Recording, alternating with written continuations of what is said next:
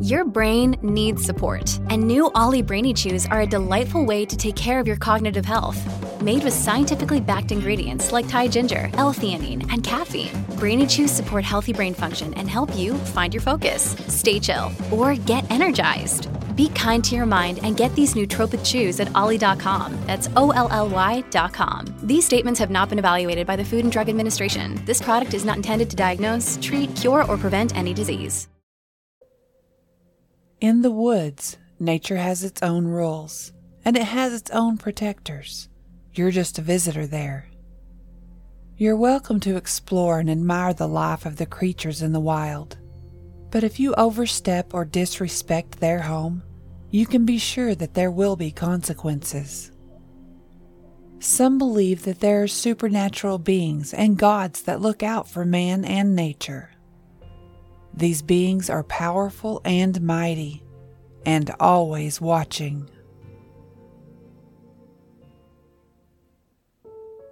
Welcome to Freaky Folklore, the podcast where we discover the horrifying legends across the world and tell terrifying tales of monsters, both ancient and modern. Today we are discussing the Thunderbird, a creature of legendary power and strength. This show is part of the EerieCast Podcast Network. Find more terrifying tales at EerieCast.com and be sure to follow us on Spotify or your favorite podcasting service. You can leave an honest review on iTunes too. The more we get, the more we grow, and hopefully, the more monsters we can explore. If you'd like to submit an encounter or suggestions for future episodes, you can email them to carmancarrion at gmail.com. That is C A R M A N C A R R I O N at gmail.com. You can also follow me on Twitter or Instagram for information on future episodes. The patchwork of clouds was casting long shadows over the lake and weaving in and out of the mountains that surrounded it. Aaron could see their pillowy white reflections in the water from where he was standing on the trail, making a mirror image of the sky. Aaron's grandpa had once told him that the land around the Sawtooth Mountains had once been inhabited by the Shawnee people, way back before Anglo settlers came in and pushed them out. It seemed like a magical place still today, and he could imagine that it was that way when they were there. It was a sacred place, and he could sense that. He stood there on the trail looking down at the deep blue waters of Lake Superior and imagined that the villagers were still there. He could see children running and playing along the water's edge, while their mothers were making baskets and cooking or fishing, and their fathers were preparing for a hunt. He was so immersed in the image that he could even see a giant shadow move across the lake. At first, he thought it was a cloud, but it was moving too fast. As he looked closer, he could see that it had wings, but there couldn't be any planes in his fantasy. They weren't even invented yet. Aaron jumped and snapped out of his daydream when someone smacked him on the back of the head. Hey, are we going to make this hike today or what? Bobby, his friend, chided as he stopped and stood beside him. Sorry, Aaron said with a smirk. This view always gets to me. It takes me back to a time when the world was more peaceful and simpler. Aaron had been telling Bobby about this area for years now. He told him stories from his and his grandpa's many fly fishing trips, and about canoeing the Salmon River with his friends when he was in school. Sharing his memories of this beautiful place with Bobby had caused him to become intrigued. Bobby had grown up in the outskirts of Los Angeles in the suburbs. He had never experienced anything like this. His wilderness had been a concrete jungle. Bobby had become his friend when they began working together at the law firm in Newport Beach as interns. They had bonded through their struggles as fledgling lawyers over the last several years. After passing the bar exam and getting some hefty experience, Aaron had been offered a job at a law firm in his hometown of Duluth, Minnesota. He had always intended to return home someday. So, this is a country boy's idea of a good time. Bobby teased as they were on their way down the trail towards the lake. Well, it beats racquetball and tennis in my book, Aaron replied. When they reached the shoreline at the edge of the lake, they dropped their backpacks and tested the waters. It still seemed rather cool for late spring, but they hadn't come here to swim. The plan was to rest before heading to the highest point, Eagle Mountain. The terrain was rather rocky in this area, so they found a spot just at the edge of the forest beneath some old pine trees to set up camp. Do you want to pitch the tents or fix something to eat? Aaron asked Bobby. Bobby thought for a minute before answering. Well, considering I've never pitched a tent, maybe I should cook. Okay, well, I'll help you get the fire started. Aaron knew that Bobby had never cooked over a campfire either, so his choice may still have an interesting outcome to say the least. An hour later, Aaron was surprised when he sat down next to the fire to eat the meal Bobby had prepared. He had cut up a bell pepper and onion and wrapped it in aluminum foil with some chopped smoked sausage. Wow, you never cease to amaze me. Aaron laughed truly impressed by his friend's accomplishment. I did my research. Besides, there's nothing a man can't do with a few YouTube videos. They were finishing up their meal as the sun began to set, and a large shadow swept across the shore. It was accompanied by the flapping of wings and a loud screech. Aaron looked up at the sky expecting to see an eagle or some other large bird. But this bird was so large and so close, he couldn't see what it was. Holy crap! Bobby exclaimed. Are all the birds here big enough to carry off a Fiat? Nah, I think it just looked big because it was so close. It was probably a bald eagle. They nest along the shoreline. We may get to see one or two more tomorrow. Aaron explained but he was a little shocked himself. That bird had looked unusually large. It made him think of the old Shawnee legend he had once read about the Thunderbird. A giant bird that was large enough to carry off a whale, according to legend. His grandpa had told him when he was just a kid that thunderbirds could literally make thunder sounds with their wings and shoot lightning from their eyes. He suddenly realized that this would make a great scary story to tell Bobby right before bedding down for the night. So he told him the story of the Thunderbird and how one had once attacked a small boy in his backyard and carried him over 30 feet. Thanks, man. Nightmare fuel is just what I needed. Bobby grumbled as he crawled into his tent. The next morning, they woke and packed up their things made sure the fire was out and the area was clean before hitting the trail. It was a 15 mile hike from the lake to the summit of Eagle Mountain, and it was all uphill, so it was going to be a long day. They were about a mile into the forest when they saw their first bald eagle soaring high above them, but close enough to make out what it was. Isn't it beautiful? Aaron exclaimed as he looked up in awe. The sight of them never got old. For years they had been scarce, but more recently they had begun to repopulate in the forests, and especially around the lake. He had read that somewhere. He hadn't been here for years himself. Bobby grunted, not quite in agreement. Maybe, but in a pinch, I bet they taste as good as chicken. Aaron ignored him and watched the eagle until it disappeared from sight. They continued on again, getting closer to the base of the mountain where the hike began to get steeper. What is that?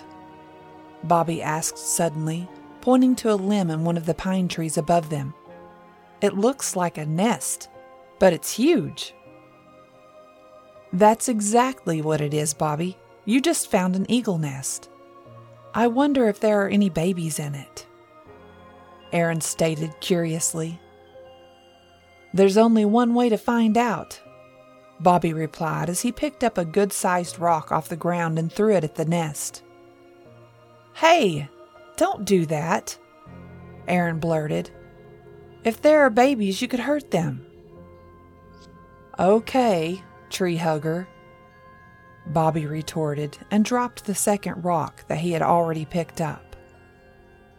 I have to use the bathroom, Aaron told him as he began to walk off into the woods. Leave the nest alone, you jerk. You don't want to piss off a mama bird that size. But as soon as Aaron was out of sight, Bobby reached down, picked up the rock, and threw it at the nest, hitting it hard, leaving a hole in the side. He immediately heard a frenzied chirping coming from the nest. Just then, Aaron walked from around a tree, zipping his pants. The birds were so loud that he heard them instantly. What did you do, Bobby? He asked angrily.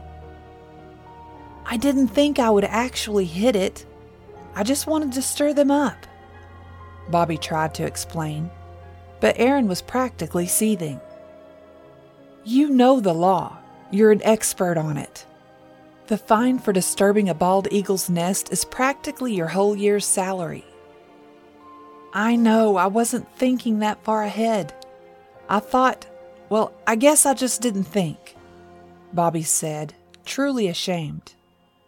But look, the nest is still stable. They should be fine. The mama will probably come and patch it back up. They were still looking at the nest when they saw a small, bald head peek through the hole. It was one of the babies. It was chirping loudly, looking for its mother. It began to wriggle its little body through the hole until it lost its balance and fell to the ground, hitting several limbs on the way down. Aaron lunged for it and tried to catch it, but he wasn't fast enough. The baby landed on a large rocky surface with a tiny thump. Aaron leaned down over it to see if it was breathing, but there were no signs of life. No chirping, no wiggling, no rise and fall of its tiny little chest. The baby was dead. Come on, man. We gotta get out of here before the mother comes back. A bird that big may claw our eyes out over her baby. Bobby begged as he pulled on Aaron's arm. What about the other babies? Aaron said. What if they fall out too? I'm sorry, I really am, but there's nothing we can do now. Please, let's just go. Bobby begged again. Aaron stood up and followed Bobby up the trail, looking back at the nest several times. He felt guilty for bringing Bobby to this sacred place it clearly had been a mistake. They hiked in silence for a very long time before Bobby began to apologize again. I really am sorry.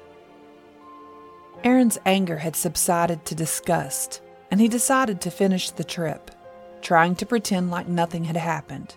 After all, it was too late, and he'd probably never see Bobby again after this.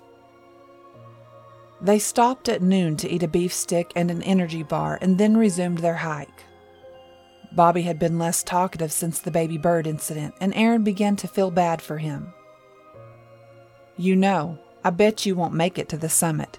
It's pretty rugged terrain.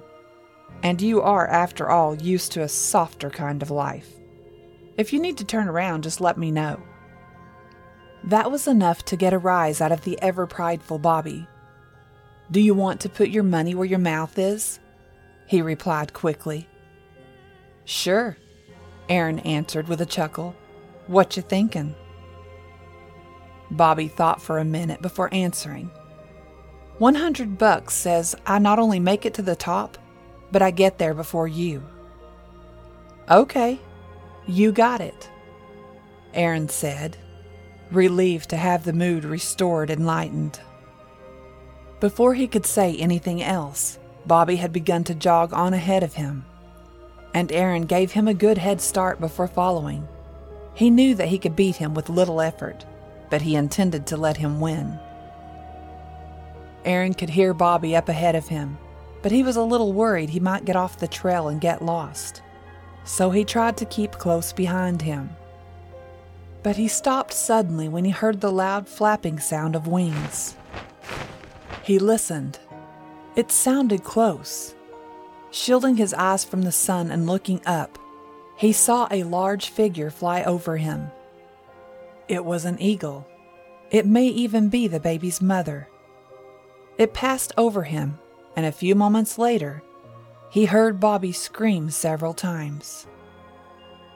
Aaron ran ahead as fast as he could, as Bobby's screams grew louder.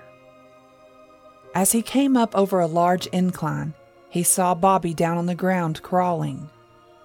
His backpack was gone, and the back of his shirt was shredded. He could see blood soaking the fabric. It was possible that an eagle could do that much damage, but he wasn't sure. All he knew is that it was bad. He ran towards him, yelling his name. Bobby rose up onto his knees and turned. But as he did, the biggest bird Aaron had ever seen swooped down from the sky and grabbed Bobby beneath his arms and picked him up. Aaron watched helplessly as his friend was lifted into the air. Bobby didn't even kick or scream. He just dangled there, staring at Aaron as a bird the size of a Cadillac took him up into the sky, and headed off towards the top of the mountain. Shocked and confused, Aaron stood there with his mouth open, not knowing what to do.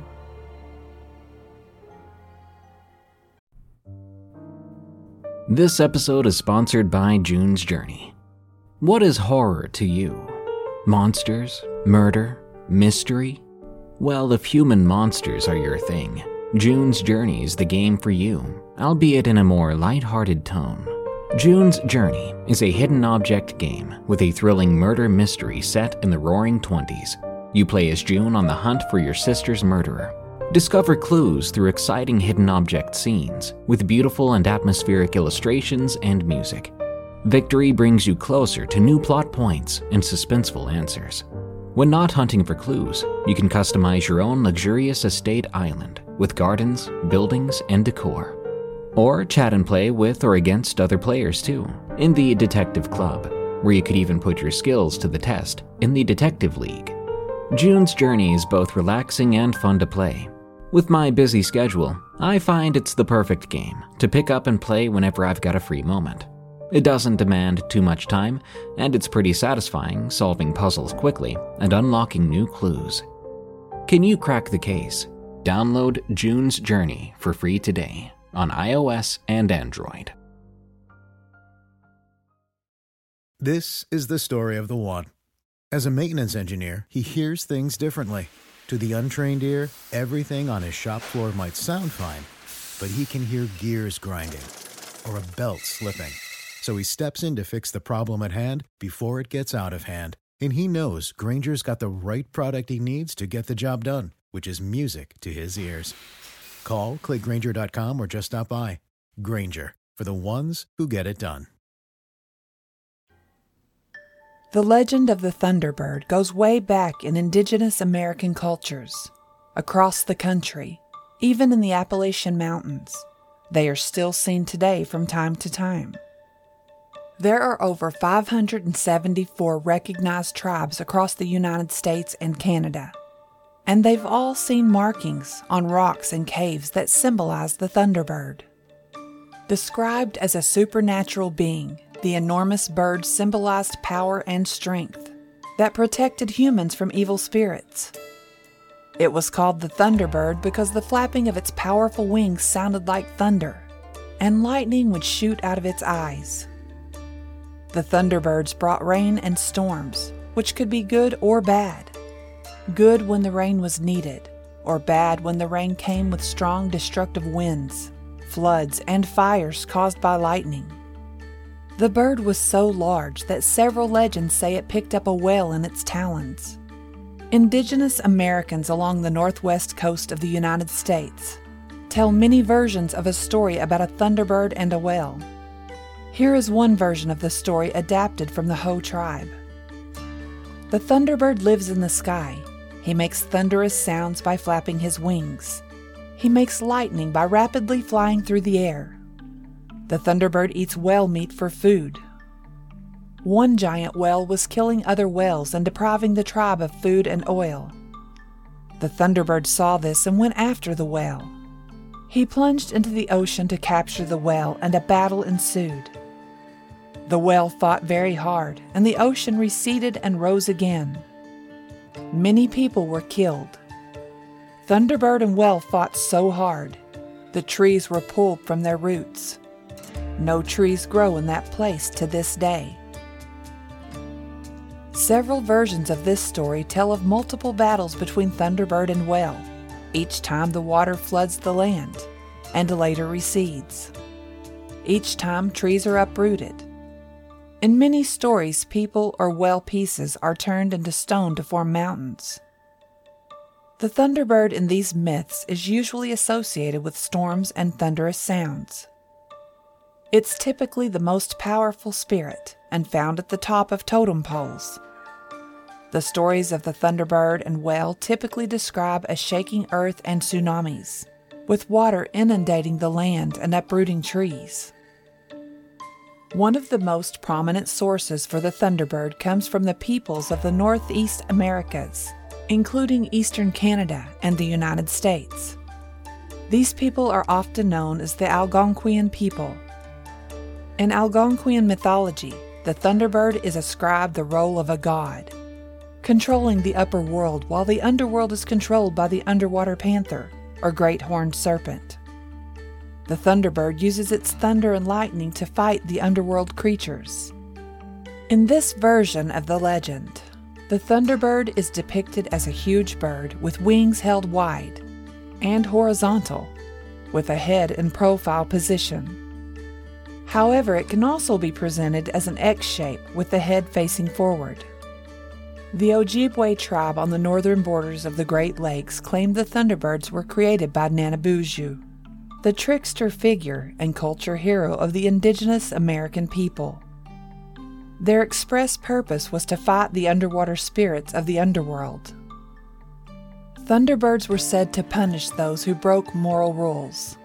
They lived in the four directions and migrated with the birds in the spring, traveling south after winter. These legends could have some truth to them.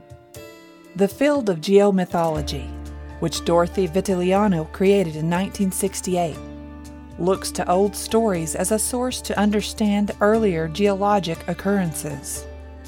Ancient floods, earthquakes, and volcanic eruptions are the source of many myths.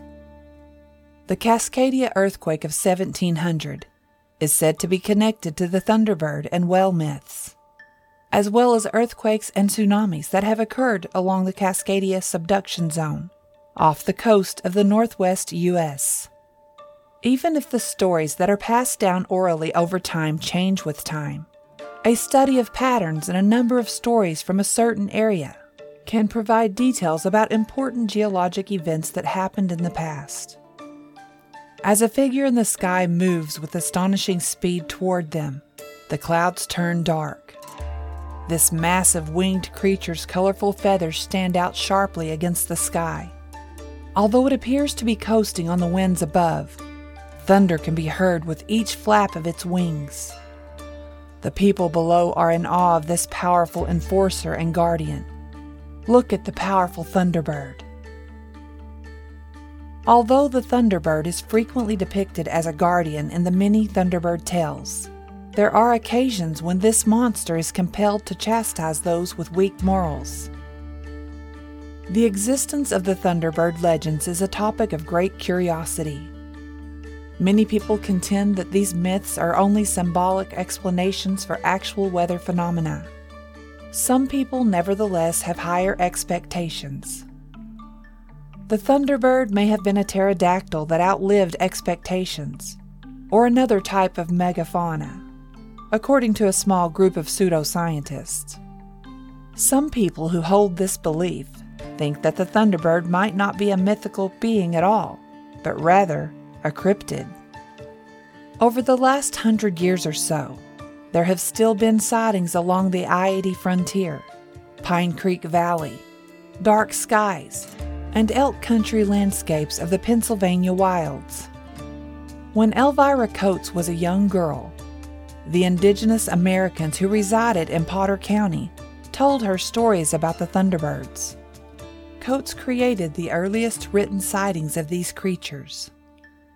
Fred Murray of Westfield reported seeing a flock of thunderbirds near Dent's Run in 1892. This flock of thunderbirds were described as looking like large vultures with wingspans of 16 feet. Lewis Sheldon, a different witness, was a pioneer in Potter County. He reported seeing groups of five to six thunderbirds at once. And in the middle of the 20th century, a thunderbird that resembled a plane in size was spotted close to Jersey Shore in Lycoming County. Thunderbirds have been seen in Clinton County in more recent years.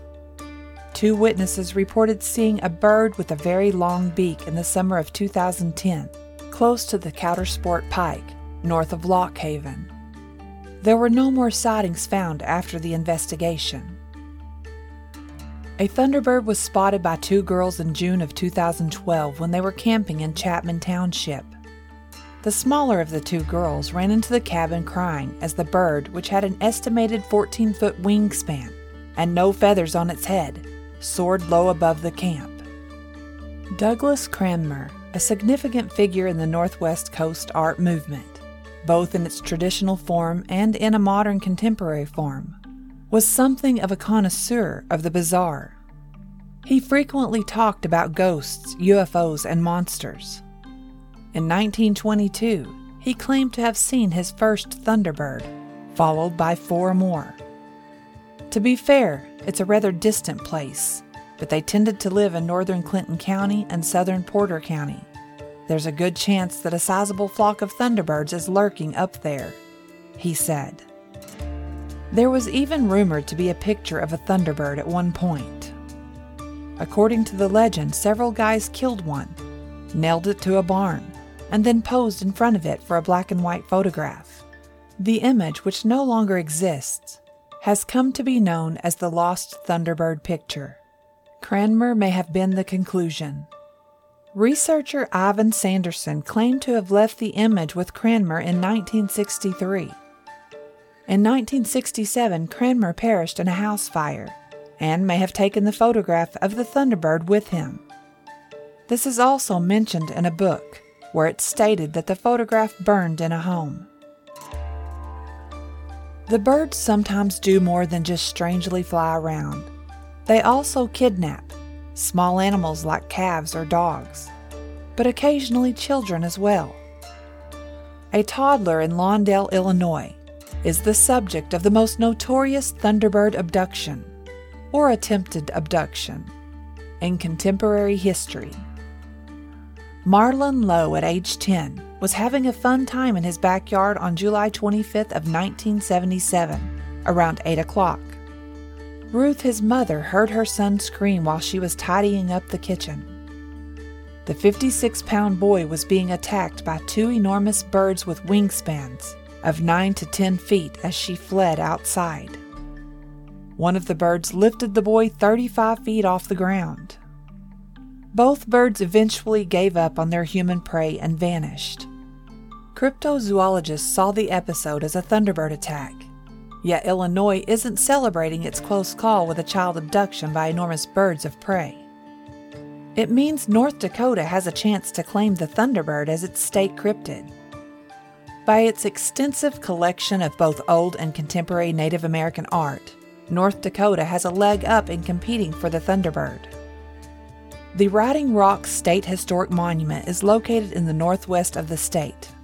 A modest pair of small granite boulders, each approximately four feet across, bearing petroglyphs of thunderbirds, estimated to be between 300 and more than 1,000 years old, are hidden behind a straightforward canopy and secured by a steel barrier. The Thunderbird is being kept alive by a contemporary Native American art piece in Bismarck, the state capital, which lies four hours to the southeast. A 20 foot tall, 10 foot diameter, storm gray statue with four life size Thunderbird heads is located in Keelboat Park on the Missouri River. These fearsome looking monsters, which were created by seven students from the local United Tribes Technical College, scowl atop storm clouds with their claws raised, lightning in their eyes, and impressively curved beaks, ready to take on any orca or enormous serpent. Placards all around them share cryptid accounts of the Lawndale incident and other indigenous American Thunderbird stories from various parts of the nation. Despite being best known from North America, there is evidence of similar figures in mythology from Africa, Asia, and Europe.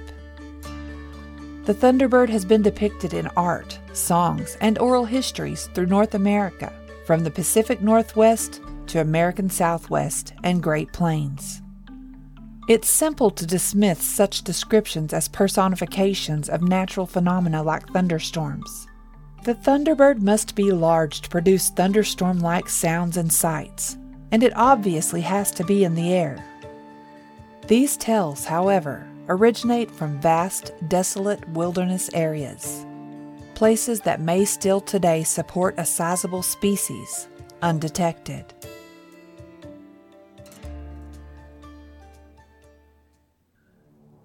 Aaron at first thought about heading in the direction the bird had taken Bobby but then common sense kicked in, and he dug his cell phone out of his pocket.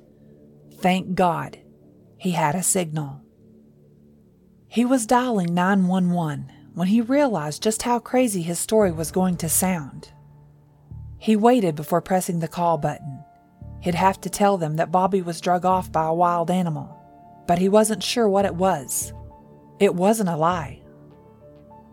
The operator answered and took his information and location. He told Aaron to remain where he was, and they would follow his phone signal to locate him.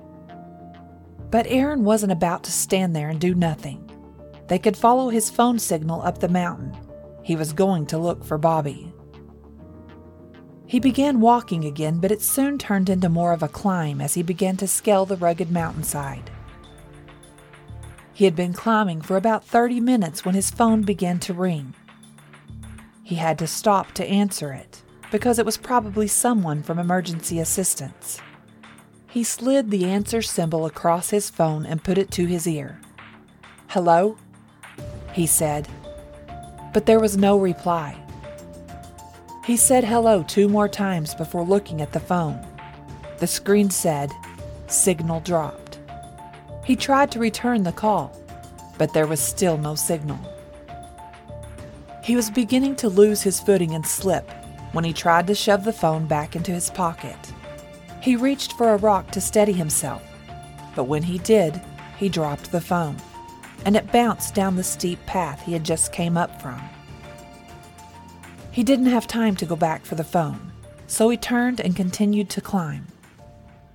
Surely they could still find him without his phone. He hoped so anyway. The climb was much harder than Aaron remembered, or he had just gotten that much out of shape. He had to stop halfway to the top and rest. The muscles in his legs and back were on fire, and his hands and knees were covered in scrapes. He was sitting there catching his breath when he heard a loud clap of thunder, followed by another, and then another. He looked up. There wasn't a cloud in the sky, but he was sure he had heard it. Once he caught his breath, he continued on, even though he was beginning to be afraid that he wouldn't make it. He struggled with every step and began to slip more and more often. He began losing track of time, but at some point, he heard a helicopter, and he leaned back on a rock to search where the sound may be coming from. It was there in the distance. He saw it, and it was coming his way. When it got close enough, he waved his arms, trying to get their attention. They finally saw him and flew in as close as they could. Dirt and rock were flying all around him, biting into his skin and filling his eyes and nose. It was no use, though. They had no safe place to land. Aaron sunk back onto the rock as they motioned something to him before they turned and flew away. He would have to continue on his own. They would be sending people up the mountain, he knew for sure. But they would be far behind him, and Bobby may not have that much time. He found himself filled with a renewed strength, knowing for sure now that help was on its way, and he pressed on, moving faster than he had before. When he reached the summit, the sun had begun to lower into the sky. The summit was easier to hike and was wooded. He followed the trail until he found the marker at the top. Here he was mostly surrounded by trees, and he began to yell Bobby's name in every direction. The only answer was the rolling sound of thunder again. And again he looked around, but the sky was still clear, not a single cloud in sight. He circled the top of the summit yelling for Bobby, but there was no sign of him until he passed around the side opposite of the trail for the second time when he thought he heard moaning. He looked over the ledge where he thought the sound was coming from. It was steep, but he heard it again clearer this time. It was Bobby, he was sure of it. The sun was setting as he assessed the climb and then began heading down. He'd have to climb down backwards and hope to find his footing as he went. He slowly lowered himself down, finding a rock here and an indention in the ground there, until he made it to a ledge that had several trees growing on it. It was a small area, maybe 20 feet in length and 3 feet wide, but it was solid and flat. He heard the moaning sound again and followed it. The sound was coming from behind the cluster of trees that were growing flush against the rocky side of the cliff. He began working his way behind the trees as they scratched at his bare hands, legs, and face. He didn't have to go far before he found a huge opening in the mountainside. It was a cave. He had no idea that this cave was here. He didn't think anyone did. He reached for his pocket to grab his phone and remembered that it was gone. Then he remembered the flashlight in his backpack that he had nearly forgotten was on his back. He could hear the sound of thunder, and this time he caught a flash of lightning in the distance, followed by a loud screech. Stepping into the dark opening, he tossed his backpack over his shoulder and onto the ground. The flashlight was right on top. He immediately turned it on. The bright beam of the new flashlight lit up the entire cave. It wasn't a deep cave. He could see the back wall. Then he aimed the light towards the ground. His breath caught in his throat for a moment as he tried to make sense of what he was seeing. The floor wasn't a floor at all. It looked like a giant nest, but it was bigger than any nest he had ever seen or heard of. It was big enough for more than six full grown eagles.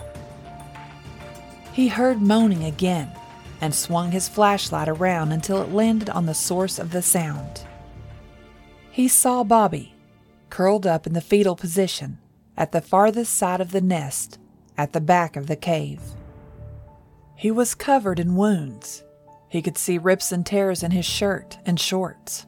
There were even small chunks of flesh missing from the openings in his clothing and all up and down his legs.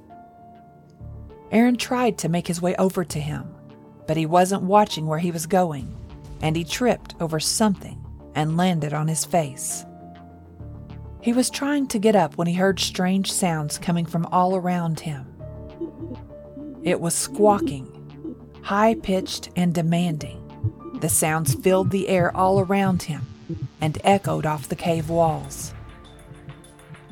Flipping over as fast as he could, he pointed the flashlight behind him.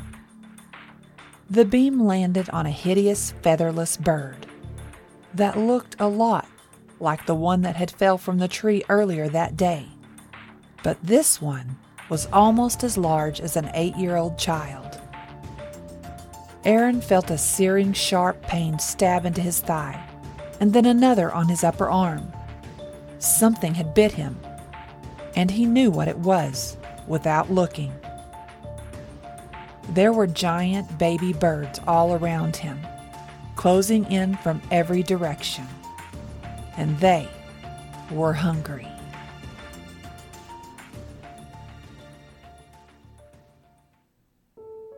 Thank you for listening to Freaky Folklore, the podcast about mankind's horrifying legends and myths. Don't forget to follow Freaky Folklore on Spotify and iTunes.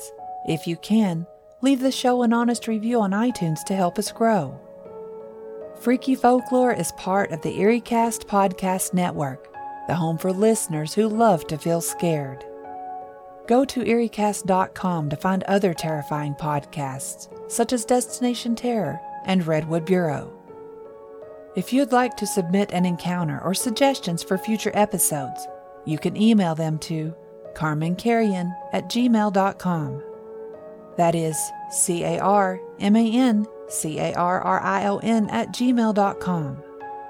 You can also follow me on Twitter or Instagram for information on future episodes.